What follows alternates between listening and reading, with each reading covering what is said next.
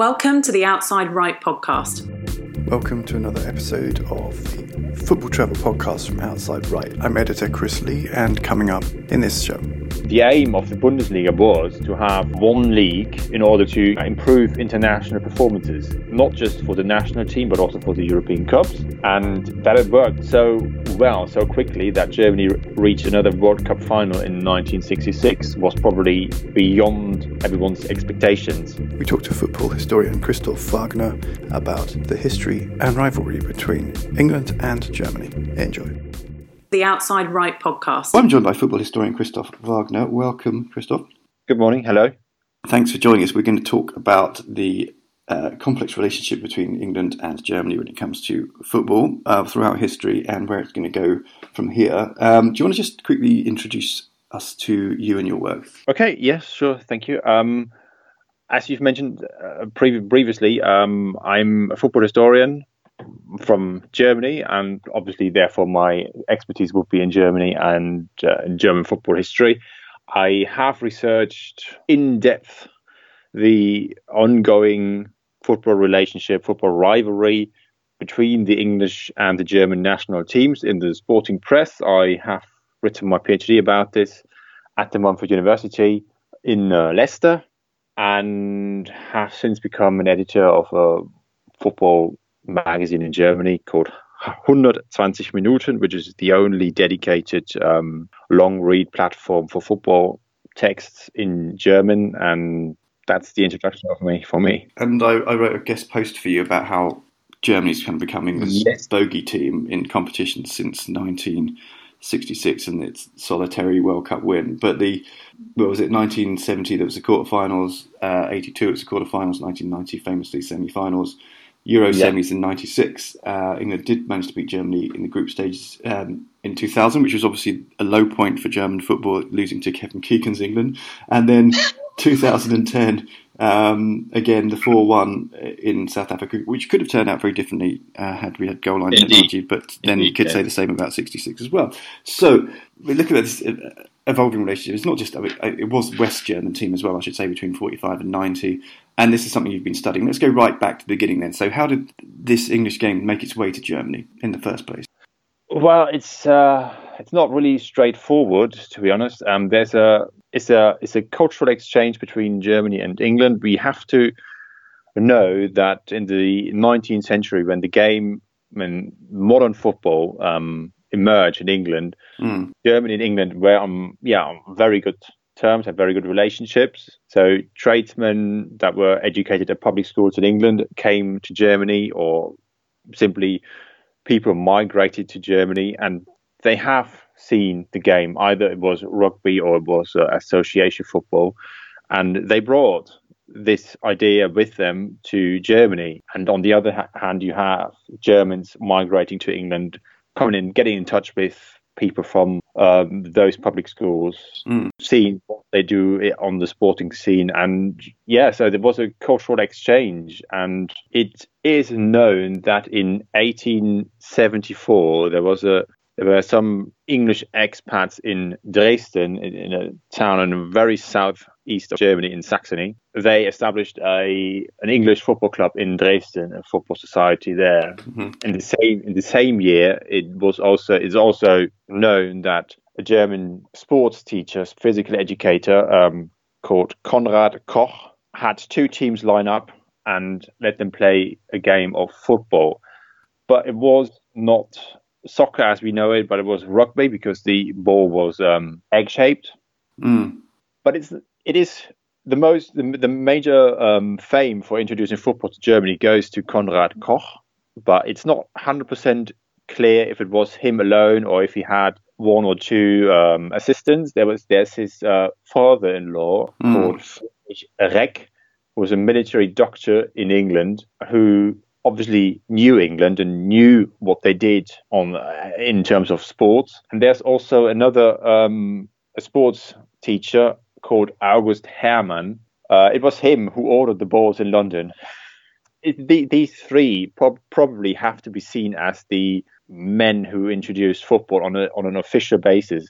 Konrad Koch at the end was the one who translated the football rules and written and printed them in German. So it's not 100% clear who was the initiator and Konrad Koch at the end of the day gets the fame for being for having introduced the game to Germany. And he's the one who had a film made out of, um, about his life in, in 2011 called Der ganz große Traum. Did I get that right? Lessons of a Dream. Uh, yes. known in English, um, which is nearly two hours long and dramatizes how he got on at this Braunschweig school. Was it that um, you know where he introduced ball to people? Although it seems to be round ball in the film, and you were saying it's egg shaped in, in, in probably in real life. Yeah, so I suppose it had to be a round ball in, in order to make yeah people understand that it is football, and not mm-hmm. rugby. Before 1966, then, which is obviously the modern era televised, and everyone sort of knows that bit of history. What was the rivalry like before that? I mean, people may know about the infamous salute the England team did um, before the 1938 friendly, but prior to West Germany's first World Cup win in 1954, how are they matched? Were they evenly matched, or what was it? What was the relationship like? Well, until 1968, so uh, until 50 years ago, it was almost always a clear matter for England. Mm-hmm. Um, they they came close to be defeated in 90 in, in the 1930s um, when Germany were three 0 up. Oh yeah, but conceded, conceded a late equaliser uh, in the dying minute of the game to, to and the game ended 3-3 and I think that was the first ever draw Germany managed to achieve against England mm. but until 1968 uh, it was always England winning those games and not just winning by 1-0 2-0 but it's like 3-1 or I think the first game ended in a 5 or 6-1 2 so oh, big score lines mm. and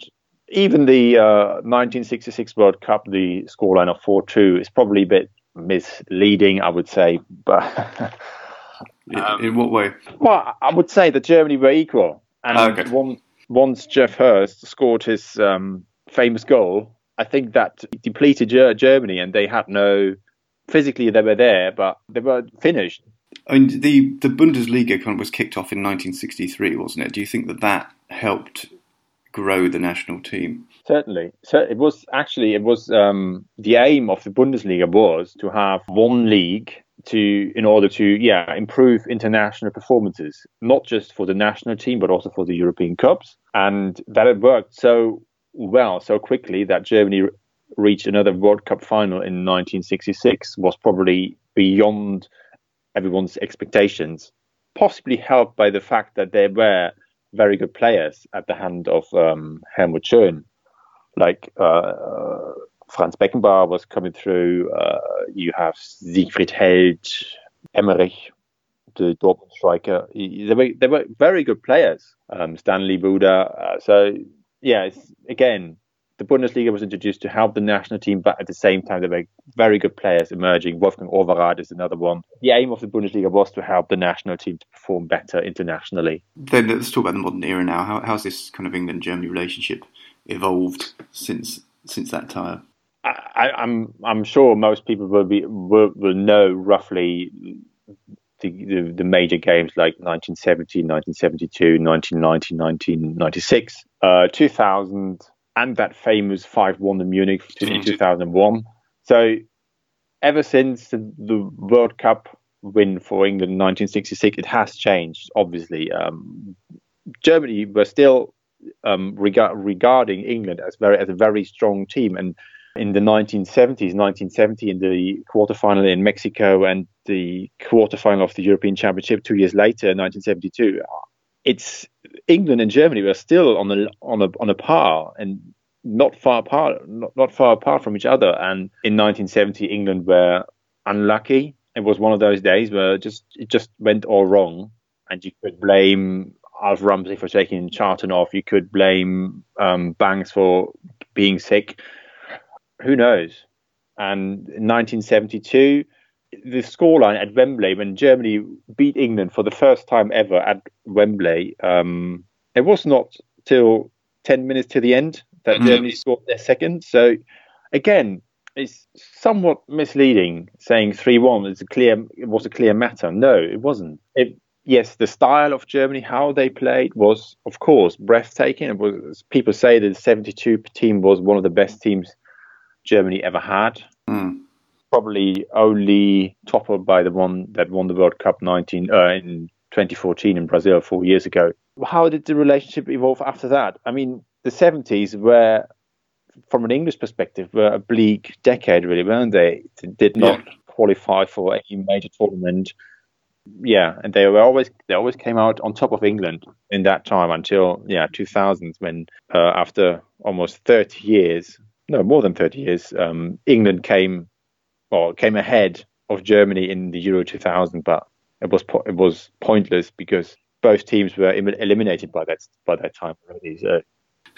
it was um, yeah a pretty low point for both countries, but obviously um, there there seems to be a difference because Germany obviously has four World Cups and four European Championships, and England hasn't even been in another final since. There's something obviously going right about German football. Um, perception of how Germany is perceived as a country over here as well seems to have changed. And um, do you put that down to the pop, rising popularity of the Bundesliga in recent years? Probably, I probably would say. Well, many people have discovered that um, English football has so, has become so expensive that mm. people would automatically look elsewhere. And um, yeah, they found probably France interesting, Belgium, Holland, and Germany yeah, and it's and it is good football, and this has been helped a lot by the 2006 World Cup when I have been in England at the time, and but people that I knew went to Germany and they came back. Wow, it's such a great country, and people were so friendly, and I think that has helped a lot, not just to increase the popularity of the Bundesliga, but also of Germany as a country. And you you you said it in your in your uh, text that when you watch the 2014 World Cup in a bar in South London, to a man, the pub was supporting Germany. They were. Yeah. Would you have told them anyone 40 years ago? They would have. they would have not believed what yeah. you were saying. I mean, that was just the one pub. I couldn't speak for everywhere, but you know, the two England's two biggest rivals are Germany and Argentina. Traditionally, yeah, the ones that have got in the way, um, of, uh, and you know, there's other baggage that goes with those relationships. But at the same time, yeah, I think recent years. I mean, I, I'm only a kind of recent, recently discovered Germany in probably the last ten years. Certainly, I've been going to the Bundesliga at least once or twice a year if I can. Um, and just the atmosphere is just amazing. There's beer in your seat, which you don't get here. um, you know, it's it's there's loads of lessons, and we, we're mentioning how German tifo and you know fan behaviour is, is kind of finally um, helping influence fans over here to try and create kind of friendly ultra movements that create some kind of atmosphere. Um, so we, if we address the elephant in the room, then we've seen obviously recently we've seen a return of some England fans in inverted commas uh, making idiotic World War II references and booing the national anthem in when they played it in Germany recently. Um, and it seems to be a wider trend, as we saw in Amsterdam, with fans in Amsterdam throwing bikes in the canals and things like that. Yeah, yeah. You've studied this, um, so how much of a role do you think that, that Brexit had in, in emboldening these jingoistic elements? And likewise, do you think there's um, a danger that, in the rise of the far right in Germany that impacting German football at all? To be honest, I I think it's never really gone away. This mm. kind of behavior and this kind of um, these, as you, you said, jingoistic elements. Um, I believe that people in in the last two three years feel emboldened, yeah, by Brexit to state their opinion more more aggressively and say, mm. and if they are criticized or if if people look at them, they would respond, "What? Am I not allowed to say this? This is how it happens and how it goes in Germany." And um, everyone nowadays in Germany says, "Well, look." Am I not allowed to say this? So you, I would not put my finger on it, but I, I think for three years since the refugee crisis or the increase of refugees coming to Germany in mm. late 2015, there's there's yeah there's a there's a certain aggression come returning and not just from the from the right it's even found in the mainstream media and but i would still say this has never really gone away i don't know where this is going but it's not looking very positive at the moment back on the pitch then england could face germany in the quarter-final stage uh, in russia um, how do you see that playing out? Do you think Germany will win that quite comfortably, or do you think there could be a surprise? Well, if England have their day like they had two years ago in Berlin when they won 3 1, 3 2 against Germany, yes, they could. I was I was well surprised by England scoring two great goals. Harry Kane turning between between two defenders and scoring, and J- Jamie Vardy scoring a goal with his heel. So if yeah, if those moments happen in a game at the World Cup for England, um, yeah, why why why not? I I could it could happen, but then England need to get their act together. Mm, they never do it in tournaments, which is the opposite of Germany. So England peak between tournaments in friendlies like that and qualifying, where they hard, you know hardly ever lose in qualifying, uh, and yet when they actually get to the tournament, they don't really do anything at all. I don't know if it's the pressure of the show. It used to be that Spain was a great international underachiever, but they've obviously turned that around recently and kind of got to where they should be in terms of a trophy cabinet, whereas England's is threadbare and frankly embarrassing. so um, need to start winning things. And at the youth level, they're starting to win tournaments. So uh, you know, World Cup and the Under 17 World Cup and the yeah, Under 19 yeah. Euros. Again, last year was very successful for the youth England team. You're right, and if if they keep going, if they get playing time, which is difficult in the Premier League, as everyone points out every, every time after England crash out of another tournament. What surprises me is really uh, these most of the England players they get so much playing time in the Champions League. They have it's, it's a it's a very common phrase. They have a cup final almost every week. Mm. They have an important game almost every week. They have the League Cup, FA Cup, Europa League, Champions League, Premier League. So they have a lot on. And so I don't know why they can't get this mindset that they have for the league or for their club competitions onto the uh, well they cannot cannot translate this into the national team why I don't know why they don't click. Brilliant. Well, thanks, Christoph. That's really insightful. Um, where can people connect with you online? People could connect with me at my own blog, which is called anoldinternational.co.uk. Mm-hmm. Um, they can contact me on Twitter, which is uh, my Twitter handle is at WagnerC23. Mm-hmm. People understand German, they can contact 120minuten.net as well. Brilliant. Well, thanks for your time, Christoph. Thank you, Chris, for inviting me on your podcast. Thank you. You find more travel guides over on Outside Right. That's write.co.uk. And if you like what we're doing, do please give us some stars or a review on your chosen podcast provider. You can follow us on Twitter, Facebook, and Instagram. Just look for at Outside Right.